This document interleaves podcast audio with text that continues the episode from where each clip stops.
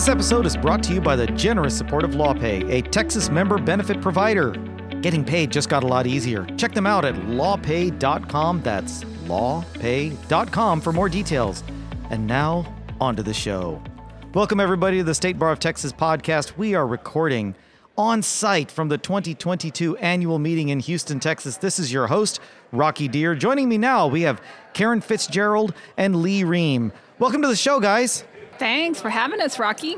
Thank you, Rocky. Absolutely. Pleasure to be here. No, so well, well, first of all, let's get to know you guys a little bit. So, Lee, let's start with you. Tell us where you work, what you do, you know, why you're here. I am a lawyer at Davidson Troilo Ream Garza. I practice in San Antonio. I've been there for more than 30 years now. I represent Wow. employers and employment law type matters. Okay, so you're you're the defense side That's right. most most often. That's right.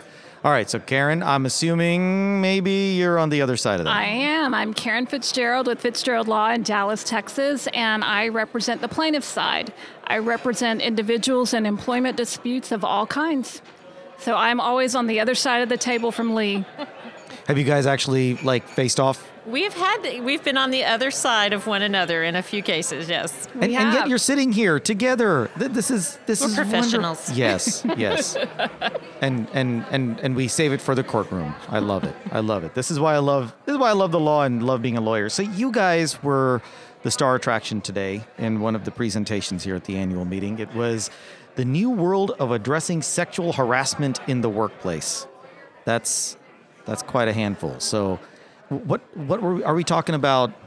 Are we talking about kind of new cases? Are we talking about legislation? You know, We're talking about legislation. Okay. The the Texas legislature amended the labor code Sure. and added some provisions that concern sexual harassment uh, and discrimination, and uh, they made those effective in September 1st of 2021. And so we're I don't know six months or so later, a little bit later than that now. All right. So which of y'all is happier about it? Is it is it Lee or is it Karen? It's Karen. I was going to sure. say Karen was smiling when I asked the question. She's like, "Oh yeah, I'm, I, like this very I'm- much." I am overjoyed by these changes. The Texas legislature gave a lot to us in these revisions because they've broadened the time period that someone can file a charge for sexual harassment. Okay. Um, they've broadened the definition. They've actually defined for the first time what sexual harassment is. Oh, it's what a- is it? It's a very, very broad, multi multi paragraph definition. Of course it is. And we Yeah. can drill down into those,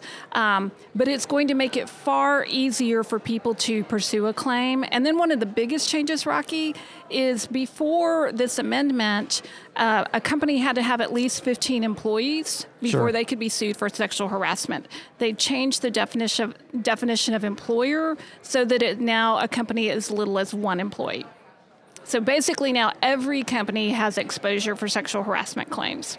Wow. Okay. So so Lee, this is this is new territory in a sense for you, right? As a as on the employer side Well, or it, it side. basically it's new territory for a lot of Texas employers. So previously, small employers did not have to worry about sexual harassment. So if you had uh, less than 15 employees, you were you were pretty much exempt. Kind of immune, right? Yeah, Yeah. you were exempt from having to be worried about having policies or procedures in place to deal with sexual harassment, Sure. or having to to to respond to the EEOC or to the Texas Workforce Commission Civil Rights Division. You didn't have to do any of those things, and now you're in a different position.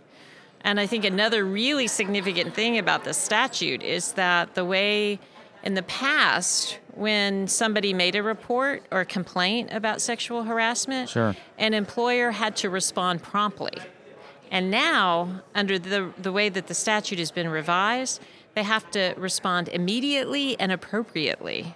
What does that mean to you from the employer To side? me, it means that uh, it, it has to be faster than promptly, and it has to be immediately. They didn't give us a definition of what that means, Right. But I think from an employer's perspective, it means you got to be ready when someone makes a complaint like this to uh, to address it quickly, to investigate it.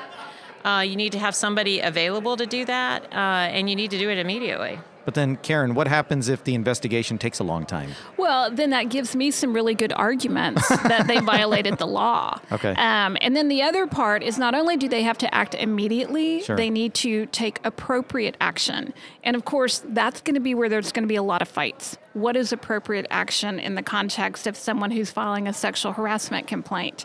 Um, reasonable minds can differ on what's appropriate. Sure. Um, but I can tell you certainly taking a long time to investigate and not doing anything while the investigation is pending is probably not going to be appropriate. Agreed. But then, you know, one of the questions I wonder about is now that this is encompassing even smaller employers, right? So if, if you're if you're a large company, presumably you have resources, internal resources to be dedicated to these types of claims. Right. What happens to smaller employers? How do they how do they effectively a lot of them may not have had any experience with this. So maybe Lee will start with you since this is probably most directly affecting mm-hmm. your potential clients.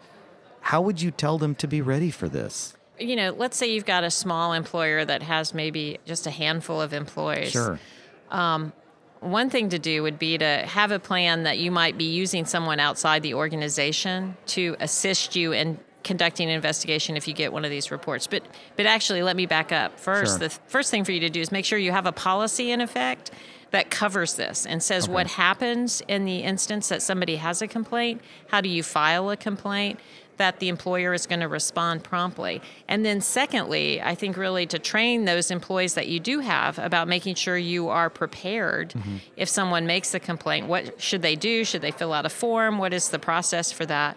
And then, third, the piece that you're asking about, Rocky, is to make sure that you have some kind of concept. Are you going to call your lawyer? Right. Are you going to, do you have an HR professional? Are you going to call your insurance company? Do you have some resources there that might be um, effective for you? There, you know, there are a lot of different options that you might pursue. You might have somebody on staff, depending on the complaint that's made, who it's made about, that could address it. But if so, you might want to get them trained so that they will be in a situation that they're prepared to know how to respond to and investigate a complaint like that. Now, from the plaintiff side, though, Karen, I wonder, do you do you foresee? I mean, I understand the statute is written the way the statute is written, but do you foresee common law kind of evolving to maybe to maybe treat smaller employers differently and on a different standard than larger employers? I don't think so. I really don't think so because I think that's one of the reasons they passed the, sta- the statute. They realized there's been this gap for people hmm. who work for small employers where employers have been able to get away with an unbelievable array of bad behavior. Hmm. Simply because they weren't covered by this law. So I don't think courts will cut them some slack. Maybe they'll cut them a little bit of slack on how immediate, you know, whether it's within the hour or, oh, it took me two days to find a lawyer. Maybe they'll get some slack on that.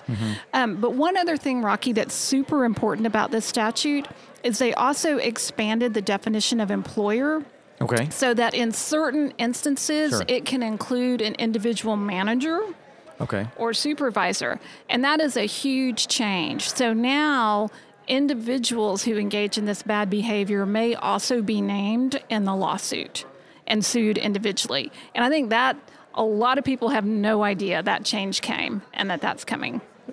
Now that might be a liability question, but then who pays the bill? I mean, if, if there's if there's a finding of liability, is it the if they're if the employee who is being sued individually is working for the employer, then does the employer ultimately pay that bill, or does the employer have an argument to say, "Look, you're on your own, management employee"? It depends, right? I think it depends on whether or not how egregious perhaps the conduct was or the allegations are about that person, whether or not they were doing something within the course and scope of their employment or not. Um, because generally, an employer isn't responsible if somebody did something illegal or improper or something like that.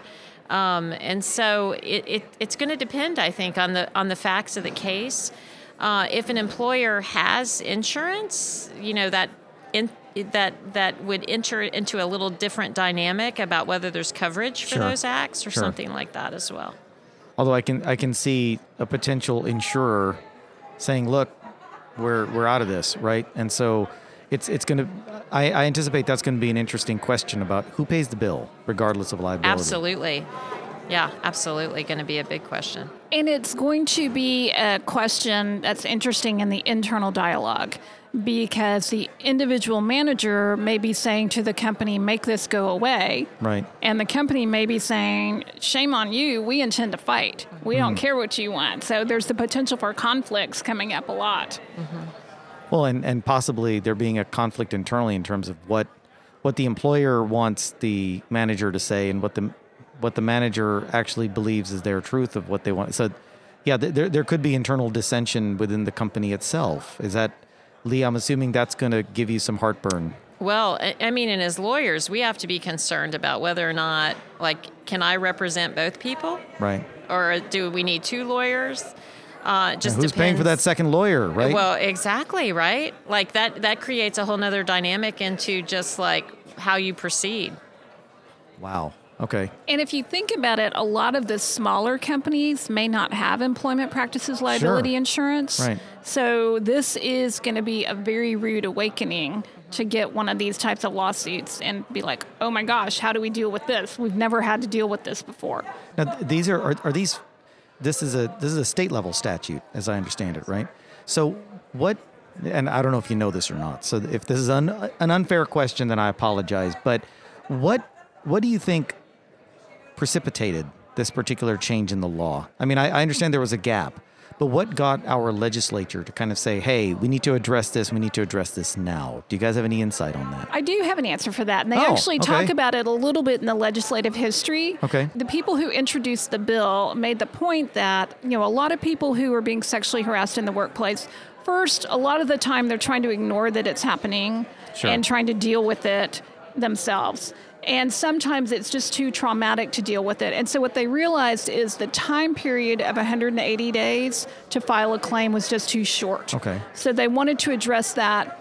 And then they also realized there's this gap of protection for women who work for, well, and it applies to men as well. Sure. But for people who work for small employers, they realize there's a gap where bad things can still happen and these people don't have a remedy unless the behavior has crossed over to being an assault. You could always sue someone for assault, but you couldn't sue for sexual harassment. But to have an assault, you had to have a touching. So what does this do in the in the remote work context right? Because in the remote work context mm. you know how do you think that this this plays out? Because now employees are at home. And yes harassment can still take place but does it look different? So i mean lee how Well- are how are you advising clients Let me tell you, you can do a whole lot with pictures and text messaging and social media. You can certainly harass someone and them not be physically present. Um, Sure. Now, admittedly, I will say that I think uh, worst cases are when there are physical there's physical contact between two people, but. Um, but but it's certainly possible in that situation to meet the definition that the legislature has adopted here that that you've made demands on someone uh, and might be demanding that that they send pictures to that person of themselves or, or things of that nature. It's certainly possible. although presumably that's easier to investigate and and sort of settle one way or the other Yeah, well, and actually, that's I think a, a very significant issue in any form of investigation, whether it's remote or not, is to see what kind of electronic communications there have been. Um, uh, you know, social media, telephone, email, etc. it's amazing to see what people are willing to put in writing for the world to see right Uh, truth is stranger than fiction. yes, yes. And um, the text message does not go away. And it's not just text messages, though. A lot of companies are using instant message platforms, Sure. so Slack. Um, Google Chat, Google Microsoft Hangout, Teams, yeah. Microsoft Teams, Skype, all that and stuff. Mm-hmm. a lot of those things are being recorded, and so there really is a record. Right, right. So I, I suppose, in a sense, that kind of does that make it more clear cut. Then does does remote work make this? Does it at least make the investigation easier, or is it still just as complex a I, case? I think it. I mean, I think it really could depend, um, like uh, on what's alleged um, in terms of the investigation, because.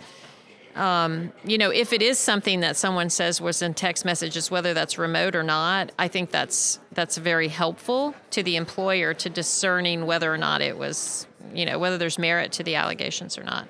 And it's going to be really interesting now that people are going back to work to see what happens. Um, on the plaintiff side, we always laugh about the office Christmas party. It's a great business generator.